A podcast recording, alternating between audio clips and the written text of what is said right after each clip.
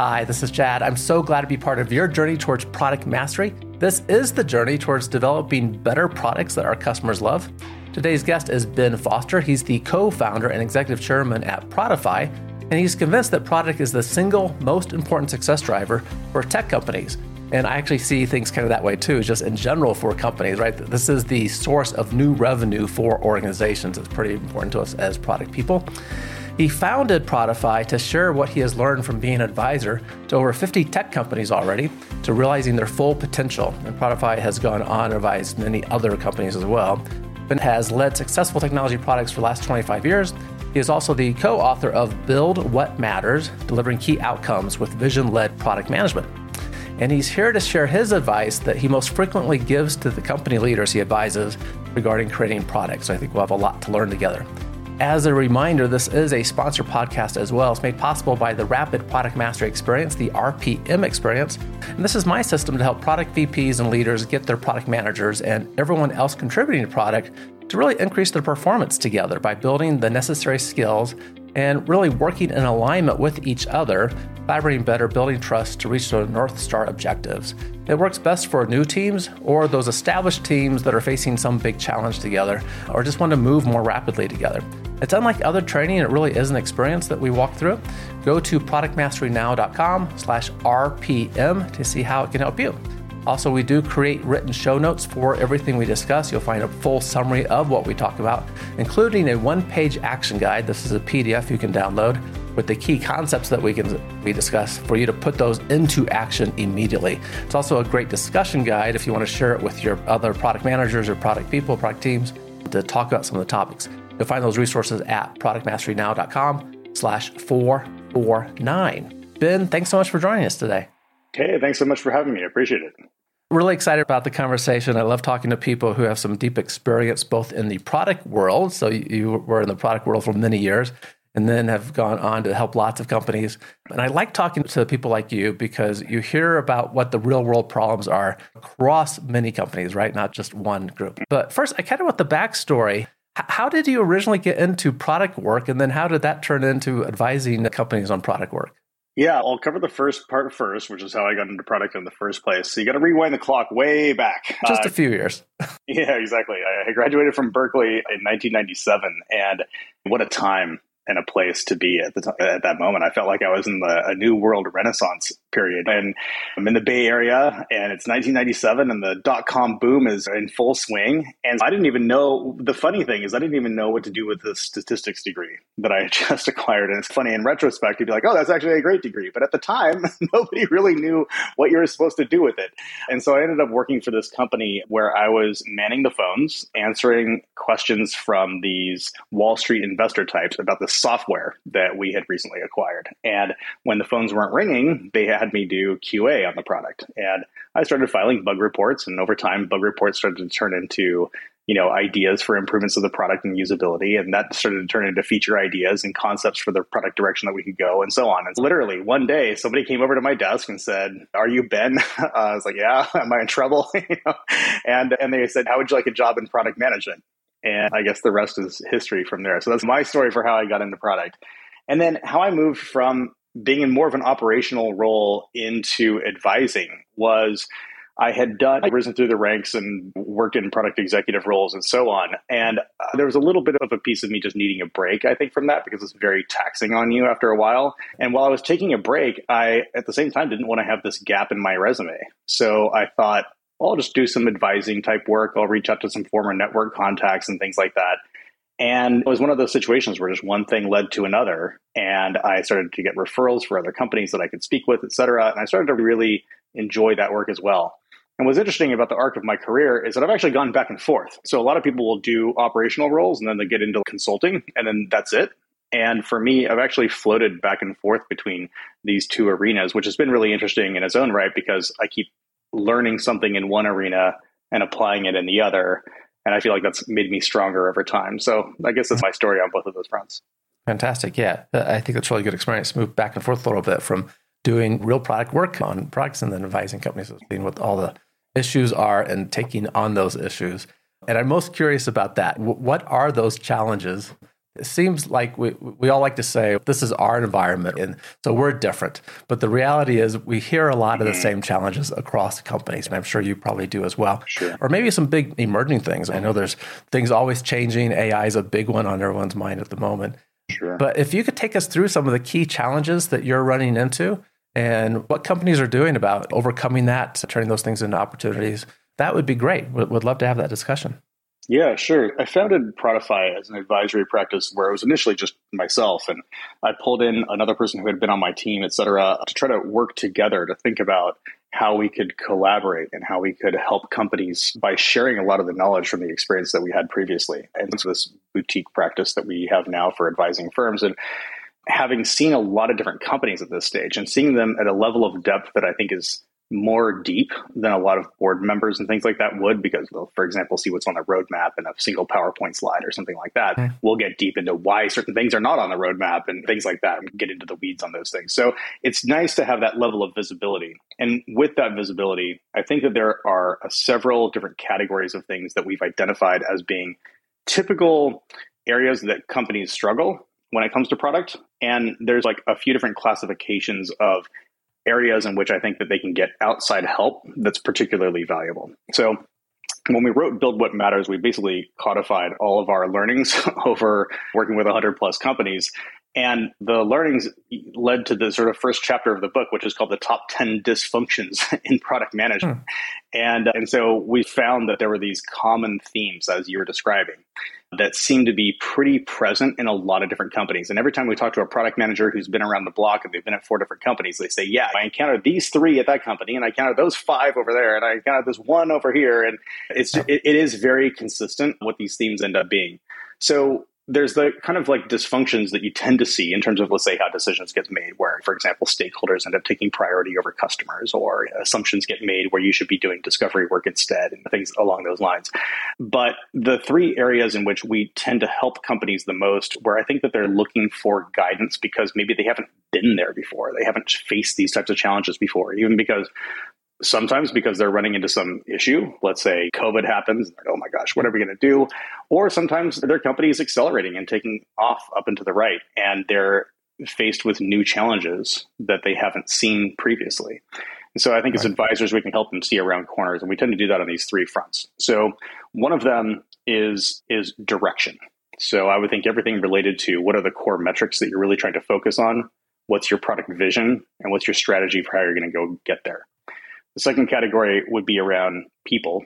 So this is how and when you hire those members of the product team. What does the structure of that team actually look like? How do you assign people to different pods to make sure you have the right types of coverage, the right kinds of empowerment of the team members, and the right types of accountability across the team as well?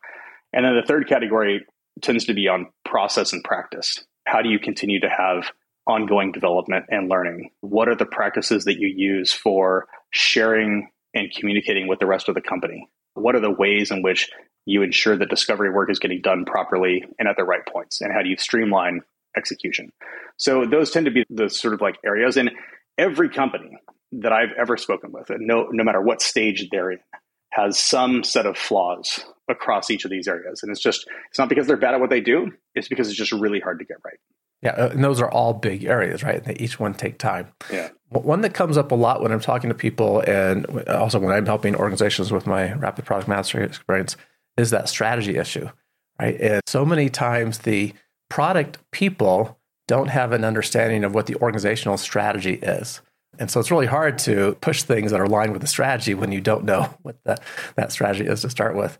And that's a great place to start. Do you want to talk more about just what you're running into with organizations that say, we have our mission, maybe we have a vision on top of that? Not everyone does. I think it's pretty important. And then sometimes they have a stated strategy and it's just not getting communicated. Sometimes they don't have a stated strategy. What are you finding? What do you help with? Yeah, there's a whole variety of issues along those lines. I'll just start at the top. I think that a lot of companies will have a mission statement. It's very typical that they have that.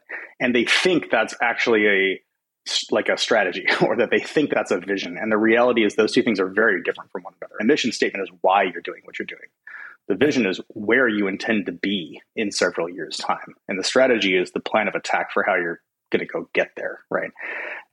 And So the first thing is I think that they make a mistake in thinking that their mission equates to a vision. And there's a lot of work that goes into a vision. When I was the chief product officer at Whoop, I left the company with a 70-page long vision about what the future state of the product was going to be on all these different kinds of fronts, how we were going to manage it, how we were going to operate it, et cetera. And there was a lot of clarity, I think, that was provided along those lines that there's no way any mission statement could ever fulfill that need. So that's number one. I think number two is a lot of times I'll go into companies and I'll meet with the CEO to have some initial conversation. And I'll say, hey, walk me through your vision for your company. And they'll be like, oh, let me show you. I'm really excited about this. And then they'll say something like, our vision is to get to 3 million or 3 billion revenue in 5 years or something like that. And I'm like, okay, that's the byproduct of you being successful executing your vision. What's the actual vision itself? What's the customer value that you're going to deliver? And I think that too often the vision is not tied to customer outcomes, not focused on customer value that needs to be delivered. And if you really look at the role of product plays vis-a-vis all the other functions that are in a company, product is really the one that's concentrated on the creation of customer value from which you're then in a position to derive business value, right? And nobody else is really looking at it quite that same way. And that's why that product investment is so critical, because everything else stems from it. So that's the second kind of issue that I see when it comes to strategy. And then the third one is even those companies that do have a good job, where they've built a strong vision, they have a reasonably well-detailed strategy that kind of sets how that vision is going to be accomplished and breaks it down into milestones and so on. The problem is there's a complete disconnect that ends up existing between the work that the PMs on the ground are actually doing and these kind of like documents or whatever that basically sit on a digital shelf collecting digital dust. And no one is really paying attention to them, or it's not actually driving the work that is happening by the team. So there's that sort of untethering of those two things ends up being a really big concern. And I think a lot of the process stuff that I was talking about earlier really fits into that category of how do you as a product leader connect the dots between the what and the why and the how of where you're going overall to the actual day-to-day work that the teams are doing, whether that's in an agile methodology or any other. Yeah, that disconnect might be because they just haven't heard about the strategy. So yeah, sometimes they haven't heard about it. That's totally true. Two quick things on this. One, with a team that the product team wasn't aware of what the organizational strategy was. So I gave them the instruction to go talk to whoever the right VP is to find out. And the VP was just floored. You're kidding. We talk about it all the time. And I've heard that more than once. The senior leadership team, yeah, they're thinking about strategy a lot, but it's not maybe filtering down. It's getting missed somehow. Any suggestions on helping with that part, that communication aspect?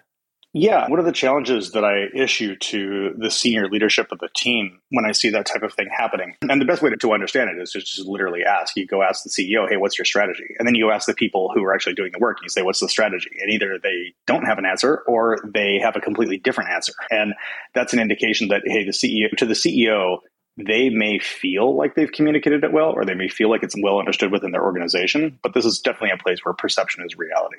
And so I challenge them to go ask their team members to explain the strategy back to them.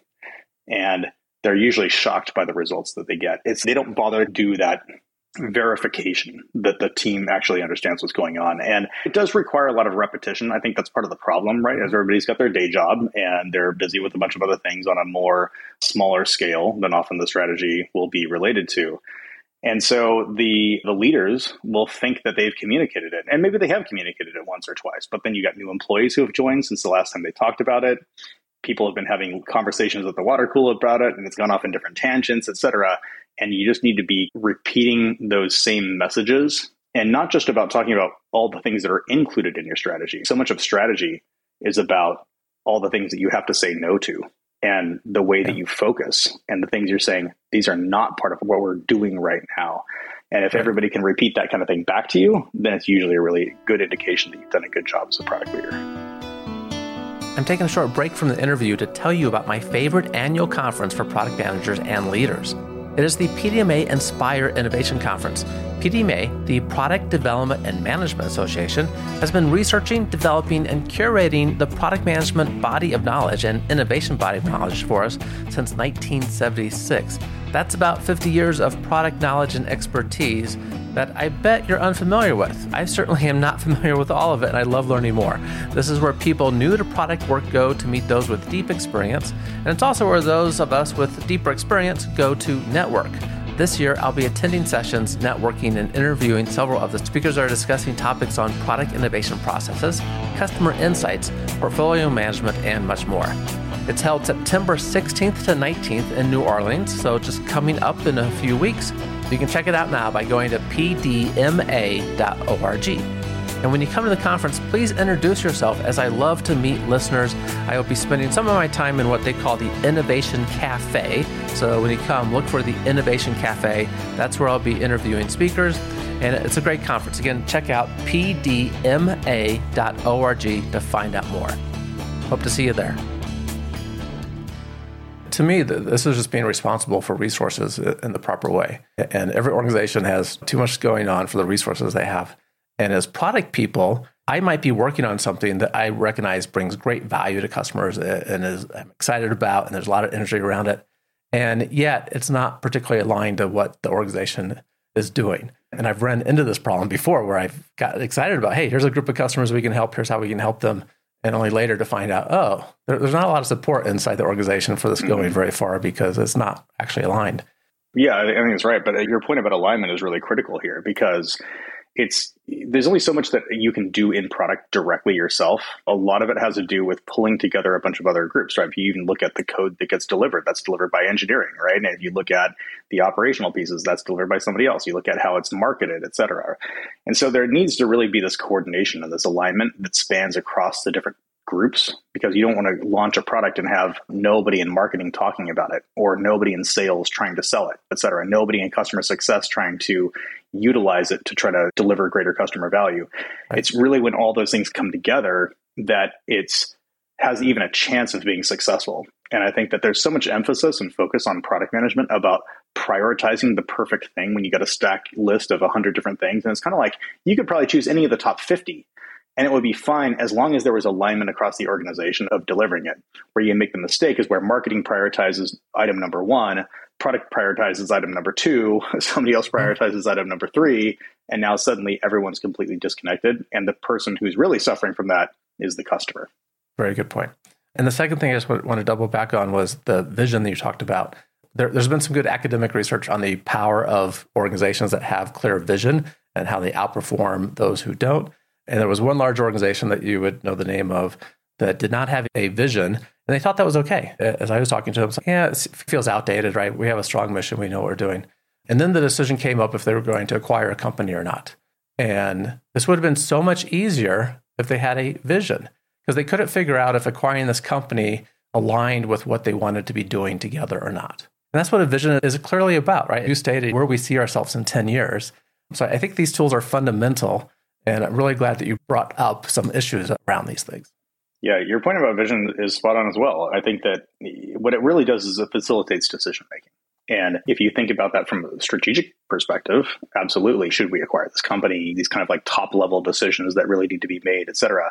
It's an important element of that. But it's also something that is critical from a cultural perspective as a company continues to grow, because it's the only way that as an executive, you can feel confident pushing decisions down in the organization, right? Otherwise, you're going to feel like you have to make all the calls because you're the only one who actually understands, like, you know, where you're going. And to the extent that it's documented and that it's understood, et cetera, then you can say, you know what, you understand where we're trying to go to as well. You've got everything you need. You have all the context. You have all the skill sets. You go make the call. And that's what allows, I think, companies to move so much faster when they have that. And that's probably, to me, it really comes back to speed, which is companies can be so much faster and better at their decision making than another one when they have a really well understood and aligned vision and strategy. Fantastic. Yeah, absolutely. Okay, moving on to people then. You talked about how do we hire, when do we hire, what's the right structure, how do we organize our teams? Give us some more insights about what you're often helping people with there. The first one, we tend to work with a whole variety of different sizes of companies. And depending on the size of company, you run into very different challenges on the people front. So if it's an early stage startup and we're talking to the founder, they might have a question of when should I hire my first product manager? Or do I hire a VP of product first and then have that person hire product managers later? Or do I hire more junior first? Things like that. So I think that there's a lot of confusion for those early stage companies about what the right timing is to do that. And a lot of times they make the mistake of trying to hire too senior too fast. And the issue with that is that, of course, you know, it's nice to have somebody who can do that level of things, but a lot of times the work that needs to be done is at the bottom of the product stack. It's really defining of requirements and execution of those things and working with engineering, et cetera. And there's not a lot of tremendous VPs of product that are super excited about that particular work that maybe they had done 10 years prior in their career. Now, the second problem is, of course, they start stepping on each other's toes because the VP of product is like, hey, I want to work on the vision and the strategy and stuff like that. And I'm kind of like, look, as the founder, you are the VP of product. Like, that is your role until you can no longer do it because you simply don't have the time. So unless you're ready to cede those types of decisions to somebody else, you're just going to end up in a situation where you step on each other's toes, and that's not really beneficial for anybody. So I usually recommend that they hire relatively junior initially, and only when they have like a small team of product is that the right time to then say, okay, we need somebody to lead this group. And that's the best kind of like path in almost every circumstance, unless one of the co-founders happens to be a product executive from some prior place or whatever, they can like fulfill that role immediately. And then as companies mature, they start to run into this question of how do they make sure that there is that connection between the strategy and the work that's getting done. And that tends to be a lot of focus is really around communication within the team and how you divide responsibilities amongst product managers. And then when you get to the really large kind of organizations, a lot of the people stuff turns more into how you maintain culture across the team, what the ratios should be between product and engineering, et cetera, how you ensure that you're not duplicating efforts across different team members and that you stay streamlined in that regard. We all probably remember that story from Yahoo several years ago where they had made all these acquisitions and they didn't even know the companies that they acquired. Like, they had made so many that they had 4 different departments at Yahoo that were all working on literally the same exact product. And none of the departments even knew that the other departments existed. It's just, it's right. Unfathomable, the kinds of waste and things like that happen in some of these organizations. And so that's the kind of arena that the issues around people tend to be focused on.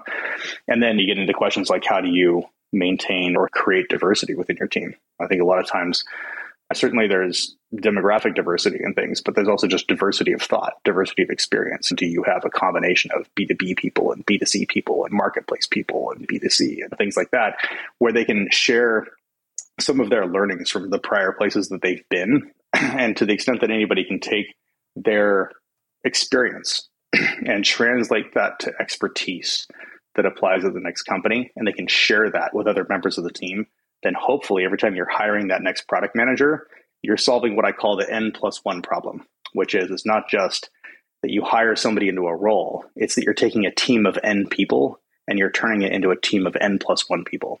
And the right kind of question there is, who's the right hire that's going to make your team of N+1 as strong as it could possibly be? Okay. Yeah. So you need a hire for the team. It has to be a good fit, something that makes the team better all the way across. So very important. Okay. So some really good advice on when to hire. I think you use the word pod as you described this, which kind of has some connotation, right? That shows up in some startup worlds. I think who was it? Stripe may have originally talked about that language a lot. What are you seeing in terms of actual structuring teams? What kind of teams you need? Are they truly autonomous? Just tell me about teams a little bit. Yeah, sure. There's several different ways of structuring teams within a pod concept, but just to make sure that everybody who's listening is clear on what I mean by a pod, what that typically translates to is a dedicated team that's working on a particular set of problems, has a certain set of goals that they're allocated to work on, and they have some level of autonomy to figure out the best way of doing that on their own, and they are responsible for their own roadmaps. When I was at Whoop, which was making this wearable device and had these various elements of the product suite within the application, we had broken things down in such a way that each of those groups had autonomy to make their own decisions. And it was my role as the head of product there to ensure that there was alignment across them, that the puzzle pieces fit together, et cetera. But it wasn't my job to be dictatorial and tell everybody what they were supposed to do. So a pod would be a product manager, a designer, an engineering lead, a pool of engineers, usually something in the range of a handful, 5 to 7, something along those lines. And maybe it has other functions as well. It could be like a scrum master. It could be part of that, depending on the way in which your team works. It could be a data scientist or a researcher, et cetera. But you basically have this kind of sort of full stack pod effectively that can like work on these different areas. And so we give them something that they were accountable for making happen so that we can hold them accountable to these metrics that they're trying to move. But then if they're going to actually be accountable for those metrics, it means that they also have to have decision-making authority of what they work on for the most part. And so that combination of things has, in my view, become the de facto way of doing software development these days. Company that's been founded in the last 20 years, I would say. So that's the general pod structure. Now, there's a lot of different ways of breaking pods up to have different areas of ownership. And so you could break it down by different areas of the product. You could break it down by personas that you're trying to focus on. You could break different pods down by metrics that you're trying to move. You could break pods down by sometimes geographic, depending on the nature of the product. Maybe it has tremendously different geographic elements to it, in which case you might break it down by geography or other kind of like market segment, if you will. For multi-product companies, obviously, they can break it down by product, et cetera. So there's a lot of different ways of breaking these teams down. And there is no one best answer. But there is this issue that you need to resolve, which is that whatever seams you have in your organizational structure are likely to be propagated as seams in the product that gets delivered by that group. And that's something known as Conway's Law, if you haven't heard of it. But Conway's Law basically just says whatever your org structure is going to be reflected in what gets delivered by that org structure. And so the question is, where do you want those seams to live? What is the best or the worst place for those to be? And I usually recommend you think about your organizational structure in such a way that you minimize the impact, the negative impact of those seams in the experience for the end customer.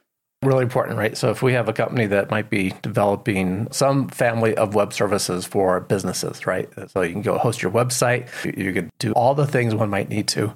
I can certainly see and have seen that the user interface for me as a user probably reflects the different functions, the different silos that show up, right? So if there's one pod that is all about the domain names, the DNS stuff, right? And how I set that up. There's one pod all about maybe WordPress hosting. I can set that up. I see those as different user interfaces to me. And so that sounds like an example of Conway's Law. Am I getting that right? Yeah, I think that's totally right. But it can come back to bite you if you do it in the wrong spot. So, for example, you might have different parts of, let's say, it can seem like a good idea on the surface as a product leader to divide the ownership into different stages of the customer journey. And so it's like, how do they learn about the product? How do they try it? What's the onboarding look like? How do you drive engagement? What's the retention elements to it, et cetera? You could break things down that way because you have nice, clean metrics for each of these teams. The problem is that as a user goes across that journey, that they're going to encounter this person's interpretation of the product and that person's interpretation of the product.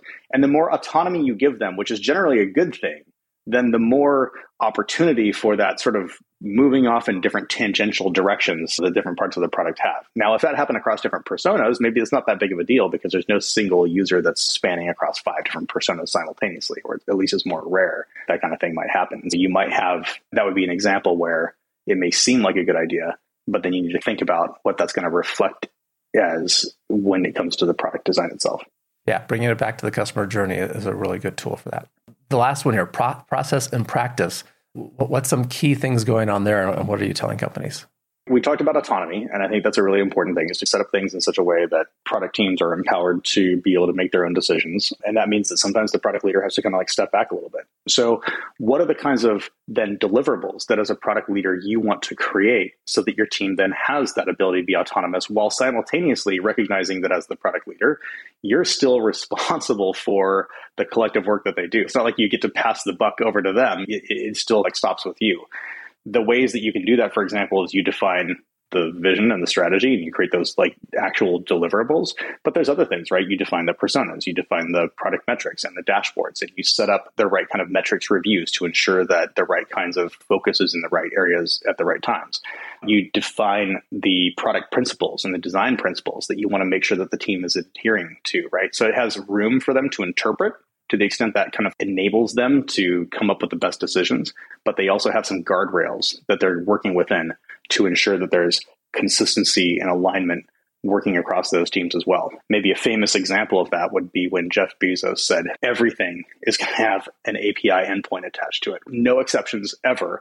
I want to have, essentially what he was saying is I want to convert all these kind of like little blocks that we have to being like Legos that can be reassembled because all the pips match up, and you could have these interfaces that allow you to like repackage things. And that's exactly What led to Amazon e-commerce converting into AWS and things like that was because they could repurpose these different kinds of components. And if you look at the explosive growth that company has had to be one of the most valued companies in the world, it's really, I think, a direct result of those types of decisions. So product principles like that can really go a long way.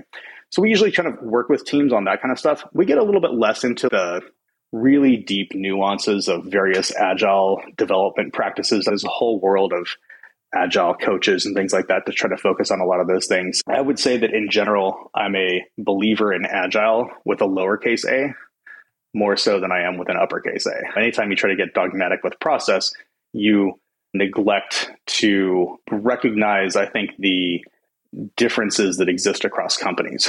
Maybe a good example of this, I'll just close with one example on that, which is I once read an article from somebody who was at Facebook, and they suggested that you really don't need to have, kind of like we were talking about, you don't really need to have a direction or a strategy. You just kind of throw things out there and see what sticks. And when you're Facebook, you can run an experiment in an hour, and you probably have enough data points right in that hour to tell whether that thing's going to be effective or not effective or whatever. You can just turn it on for 1% of the population. It's not going to do any real brand damage if it's really bad, etc.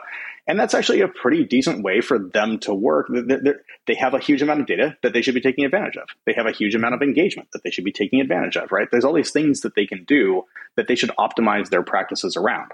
Now, at the time that I read that article, I was working at a company called Opower, and we were delivering, it was a B2C solution where we were delivering these home energy reports to consumers, but utilities were actually our customer, and they were using our product to try to help drive down energy usage within people's homes. And it turns out that utilities are incentivized to do that.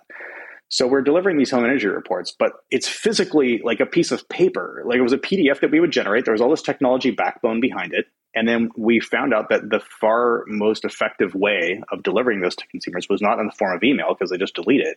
It was to send a letter, an unmarked envelope, basically, from your utility company, which everyone is, oh, I should probably open that. So they did, and they would read it. And that was where we got the efficacy of this program. But we couldn't tell that there was any interaction between them receiving this piece of paper and them changing their behaviors in their home to use less power.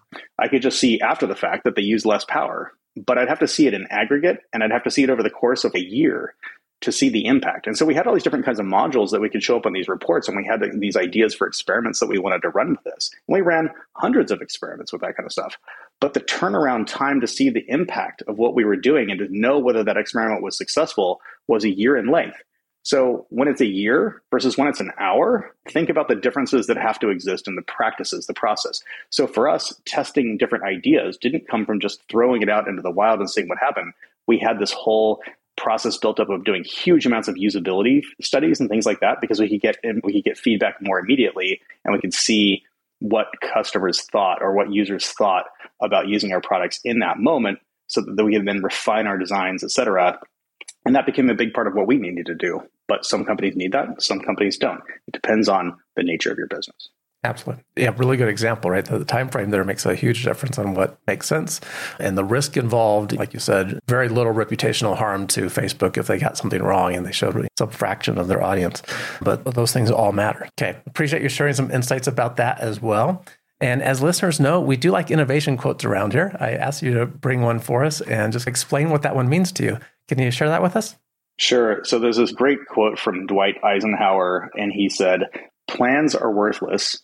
Planning is everything." And when you just sit on that one for a couple seconds, wait, plans are worthless. And then you're like, oh, wait, I guess I see what he's saying, which is that it's not about the plan itself that gets created. It's about the process that goes into planning that really matters. And if there's anybody who would know something about this stuff, it would be Eisenhower in his time working on being in charge of the entire Allied troops in World War II. And what he's referring to is this need to be willing to consider all these different future outcomes, thinking about where you're headed, etc.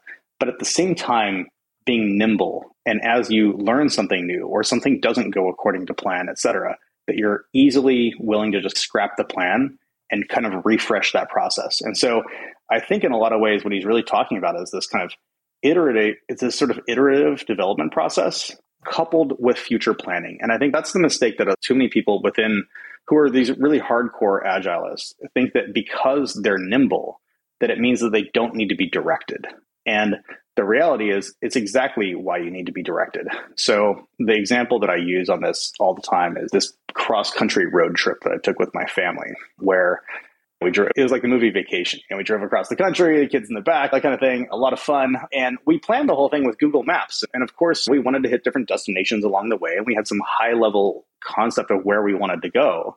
You also get turn-by-turn directions the whole way through. But if you realize that you're going through Chicago at 5 p.m., maybe you want to take out Waze at that moment to see where you're going. And so it doesn't preclude you from using Waze just because you have Google Maps and a kind of like general plan that you had come up with a while back. But let's imagine what would happen if I tried to use Waze, but I didn't have a destination in mind. What would it do? It would just keep navigating me away from traffic over and over until I eventually found myself in the middle of nowhere, or that I was going in circles, as opposed to actually getting to my destination.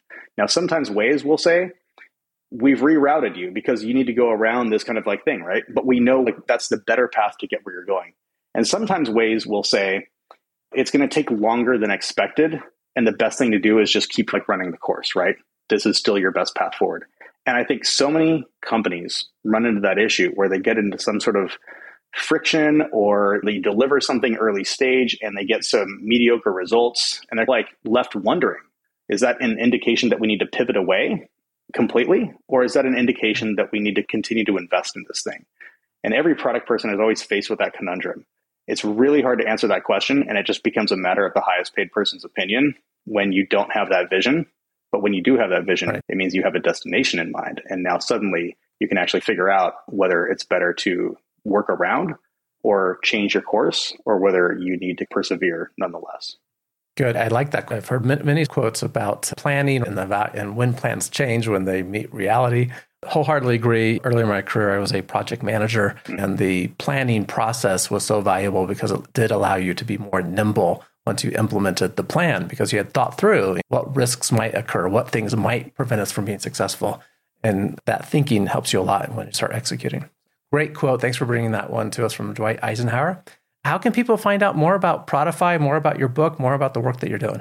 Yeah, sure. You can certainly find more about Prodify by going to the website, and that's prodify.group, Prodify.group. You can find me on LinkedIn. My handle is easy, Ben Foster. Not too hard. I signed up a long time ago, so I actually got the name. And then The book, Build What Matters, is available on Amazon. You can check it out there. It's available on both digital formats like Kindle, as well as hardcover or paperback if you're interested. Great. I'll make sure those links are in the show notes to make it easy for everyone to find. Ben, really appreciate the information. Thanks for sharing some of your wisdom from being in product for so long, then advising so many companies as well on product work, and sharing some of the things that you come up with. Thanks for being with us. Yeah, thanks so much as well. I really enjoyed the conversation. For those listening, thank you as well for being here and being part of the product mastery journey. You'll find the written summary of everything we just discussed with Ben, and that one-page action guide to help you put into action some of the key takeaways at productmasterynow.com/449. Everyone, keep innovating. Thank you for listening to Product Mastery Now, where product leaders and managers gain product mastery through practical knowledge, influence, and confidence. By listening, you are becoming a product master, creating products customers love. Find additional resources at productmasterynow.com. Keep innovating.